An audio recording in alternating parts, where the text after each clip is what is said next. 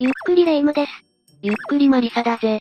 マリサ、こないだ私100物語を友達とやったのよ。また面白いことをやってるな。で、どうだ？ちゃんと怖がらせられたのか？ええ私の真っ黒い豚の話をしたのだけれど、あまりにもハマりすぎちゃって、みんなヒーヒー言ってたわ。ほう題名がちょっとあれだがだいぶ成功したみたいだな。成功も何もみんな怖がりすぎちゃって、ヒーヒー言ってたのがそのうちラーラーに変わって、それが次は泡を吹いたり白目を向いてそっと押したりして、ある友達は逃げようとしてすっ転んで膝をすりむいてガン泣きして、ある友達は天井までジャンプして天井裏に突き抜けて、ある友達は私を殴って話すのをやめなさい、と大声出していたわ。ちょ、ちょっと待てレイム。なんか話が凄まじいことになってるぞ。でも話している私もなぜかトランス状態で記憶がないのよね。話し終わったらみんな気絶してたわ。これって百物語の間に幽霊でも本当に降りてきちゃったのかしら？なんてことは全然なくて、正直全然盛り上がらなかったのよ。途中で百物語に飽きちゃって、みんなで DVD の鑑賞会になっていたわ。なんだ嘘かよ、びっくりしたぜ。当たり前じゃない、怪談話で集団パニック、なんて本当に起きたらとんでもないわ。おや？レイム、言っておくが心霊現象や怪談話が原因の集団パニックってのは結構全世界で起きてんだぜ。日本でも、数えきれないくらいそういう事件ってのはあるんだ。え、そうなの？そんなの初耳だわ。マリサ、どんな事件が起きているのか教えてほしいわ。いいぜ、今日は日本で起きた心霊集団パニック事件を4つ教えてやるぜ。早速4位からスタートだ。まずは第4位、兵庫県上郡高校で起こった集団パニック事件を紹介するぜ。2013年6月19日午前中の休み時間に、1年生の女子生徒が女子トイレ前で気持ちが悪いと体調不良を訴えたんだ。まあそれだけだったらよくある話よね。そこからどうして集団パニックが起きたのかしら？この女子生徒は次第に泣きわめくなどのパニック状態になり、呼吸が速くなって息苦しくなる過呼吸状態になってしまったんだ。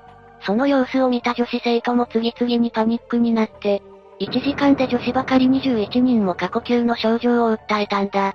21人って、とんでもないことじゃないの？食中毒というわけでもないのに、どうしてそんなことになるのかしら？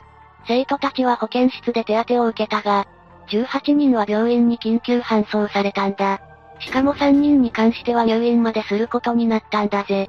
とんでもない事態ね。その子たちは無事だったのかしら？ああ、生徒たちはいずれも症状は軽かったらしいぜ。それは何よりね。でも、一体原因は何だったのかしら？新聞各紙では集団パニックの疑いがあると報じられていたんだが、実は詳しい原因がわかっていないんだ。そんな中、最初に過呼吸になった女子生徒が他の生徒たちに、霊感が強いと言われていたことがわかったんだぜ。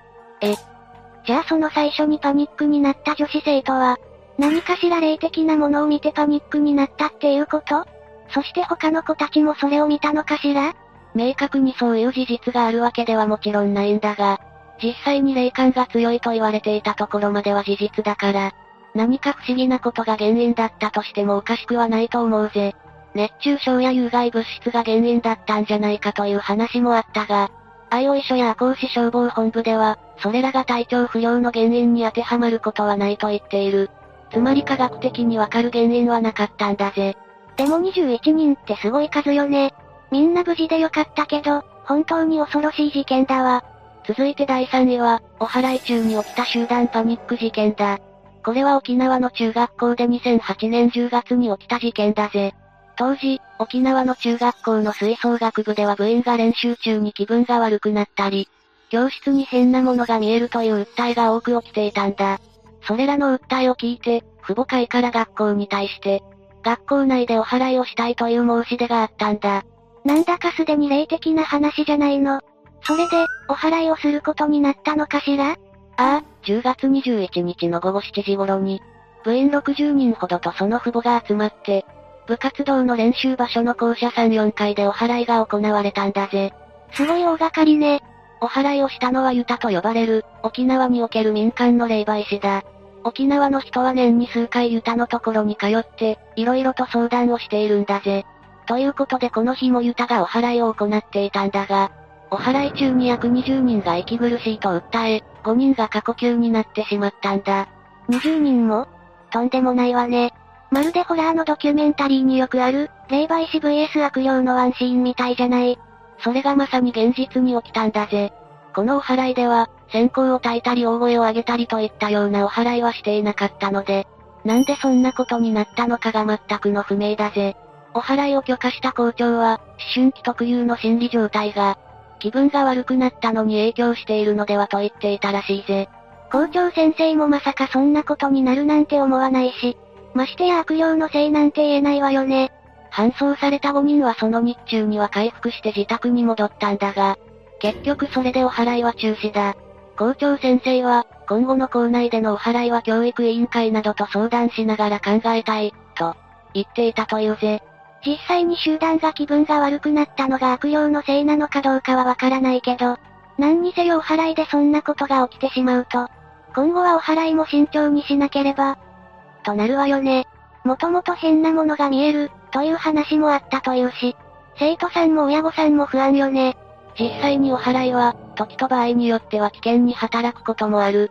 校長先生の言う通り、生徒たちも慣れない状況で不安に思っていたのかもしれない。落ち着いた状況を作り出してから行う、生徒たちの心のケアをするなど、お祓いを行う際にも重々気をつけた方がいいんだろうぜ。続いて第2位は、福岡の高校での事件だぜ。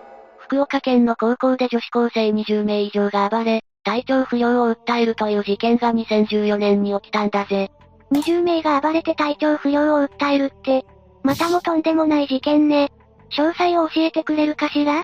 騒動の発端は6月30日昼頃から起きたんだが、高校の生徒とみられるツイッターのユーザーが、この前山登りから帰ってきた時に礼をもらってきて、今15人以上倒れているとか、俺を、してくれ、と叫んでいる生徒がいるとか、書き込んだんだ。学校によると1年生の女子生徒1人が叫び出し、うずくまって、教室内はざわついて騒ぎを聞きつけて見に来た生徒や食堂に行こうとしていた生徒にも連鎖し、結果的に計26人の女子生徒が体調不良を訴える事態となったんだぜ。やはり一人に異常が発生してからそれが連鎖したのね。でも今回は山登りから礼をもらってきた、という投稿がなされていたというけれど、この辺りはどうなのかしら？生徒たちが登った山というのは彦山、と呼ばれる山で、今回の事件が起きる前、前日に何かの研修で行っていたらしいぜ。そこは、実際に霊に取り憑かれるような危ない場所なの？彦山の近くには油木ダムというダムがあるんだが、そこが心霊スポットとして有名なんだ。弓道で首のない女性が追いかけてくるという話があるんだぜ。それは怖いわね。ということは今回の事件は研修で生徒がその山に行って、何かしらそのような悪い例を持ち帰ってしまった。ということかしら？そのようにネットでは噂になったが、もちろんこれに関しても真相は藪の中だ。ただ、短時間で次々に気分が悪くなる生徒が出たことで他の生徒からも怖いという声が上がり、学校全体も妙な雰囲気になってしまったから、この日は学校は午後から臨時休校になったんだぜ。学校としても、初めてのことで戸惑ったでしょうね。原因もはっきり分かってないことだし、ましてや霊が原因とかまで言われてしまって、どうしていいのかわからなくなると思うわ。霊夢の言う通り、学校は未だ原因もわからず対応を考える時間が必要だということで、翌日の7月1日も休校にしたんだ。その間にネットでは彦さんで霊に取り憑かれたのが原因だと、どんどん噂が広がっていったんだぜ。心霊スポットだからより一層そこが結びつけやすいのでしょうね。学校はその後、どのように対応したの？学校は7月2日から学校を再開したんだが、体調を崩した生徒になぜ気分が悪くなったのかなどの原因追求はしないようにしたんだ。さらにまだ不安を抱えている生徒がいたらカウンセリングも受けられるよう、専門家も手配したんだぜ。色々と対応をしてくれたのね。まあ26人も体調不良になったのだから、学校としても心配で最善を尽くしたのかしら。ちなみにさっきの彦さんの油木ダムは、顔のない女のほか、上半身だけのテケテケが出るという噂もある。いずれにしても、恐ろしい幽霊が出ることで有名な心霊スポットだ。若いうちはセンシティブで、人ならざる者の存在を感じ取ったり、取り憑かれてしまう人も多い。実際に何が要因だったかは究明されないようになったが、とにかくこういう事件がもう起きないことを願うばかりだぜ。最後の第1位は、バスの中で怪談話による集団パニック事件だ。これは2007年に起こった、中学生の集団パニックの話だぜ。この話は実は、爆報、ザ・フライデーでも特集されたことがあるんだ。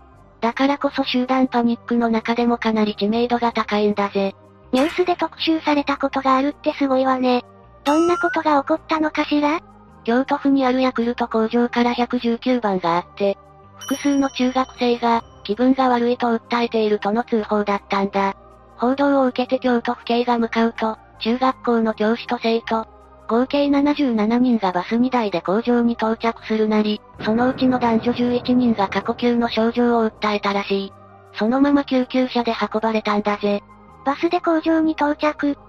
ということは社会科見学か何かだったのよね？バスの中で気持ちが悪くなってしまったというのは一体何が原因だったのかしら？霊夢の言う通り、この中学校は社会科見学で工場に向かっていたんだが、行く途中で、バスの中で一部生徒が幽霊が見えるなどと言い出したらしいぜ。それが原因で周囲の生徒にも不安感が伝播。連鎖反応的に次々に過呼吸になったと言われているぜ。幽霊が見えるって、これこそまさに心霊が要因の集団パニック、というわけね。バスの中だと逃げ場もないし、さぞかし大変な事態だったでしょうね。ああ、工場に着いた時にはすでに何人もが過呼吸で体調不良になっていたから、当然社会科見学は中止、工場はすぐに119番通報したんだろうな。工場の人たちもびっくりしたでしょうね。せっかく社会科見学に来てくれたと思ったら、みんな大変なことになっていたんだもの。ちなみにこの有名な集団パニック事件だが、報道にないところでは、幽霊が見える騒ぎが起きたのは工場到着前ではなく、トンネルの中だったという話もある。ますます心霊話めいてきたわね。さらに、この事件が起きたバスに乗っていたという人からのインターネットへの書き込みが、かなり頻繁に起こったんだが、その中では病院に行った後バスに戻ったらまた過呼吸を起こした生徒がいたとか、気の強い生徒も泣いて過呼吸になってたとか、霊感の強い先生がいたとか、いろんな情報が出てきているぜ。すべてに信憑性があるかどうかはわからないけど、真相の手がかりにはなるかもしれないわね。具体的なのだと、上半身がない幽霊が出て、霊感の強い子が上半身が取られる、と泣き叫んで吐いてしまったようだ。さらに、他の女子生徒も同じものが見えたり、窓ガラスに人の顔が見えたと言っておかしくなったりしたらしいぜ。すごいわね。まさに阿鼻教官。それにしても、ここまで具体的に霊の姿形までわかっていることは稀じゃないかしら？おそらく、この件に関しては実際に誰かが良くないものを見てしまったのは事実だと思うぜ。そしてさっき言った通り、若い学生は感受性も強く、霊感も大人より強いことが多い。一人に見えてはいけないものが見えて、それが他の人たちに伝播するのは、珍しいことではないんだぜ。そうね。現場の子たちも先生たちも怖かったでしょうね。体調を崩してしまった子たちは無事だったのかしら？ああ、幸いにもみんな軽傷で、病院に運ばれた後はすぐに回復したらしい。たださっき紹介した通り、一部の生徒はその後また病院に搬送されたというし、何よりこれだけの事件だから、その後怖くなってしまった子や、夢に出た子も多いだろうぜ。そうよね。いい思い出を作るはずが、悪夢のバスツアーになってしまったわね。その子たちがもう今では、無事に克服していることを祈るわ。ということで解説は以上だ。日本でも実際に心霊現象が元となった集団パニック事件がたくさんあったのね。もしかしたらこの前行った百物語でもそうなっていた可能性があるかと思うとゾッとするわ。見てもらって分かった通り特に年齢の若い多感な学生なんかは何かのきっかけで、集団パニックになってしまう可能性が高い。特に閉鎖空間など、逃げ場がないというところだと多いらしいぜ。心霊スポットに近づかない、危ない場所を通らない、などは、気をつけた方がいいだろうな。それにもちろん百物語もね。私の赤い牛の話を聞いたらみんなそっとしてしまうもの。レイム、さっきは黒い豚と言ってなかったか？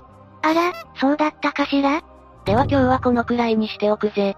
次の動画も楽しみにしていてね。ご視聴ありがとうございました。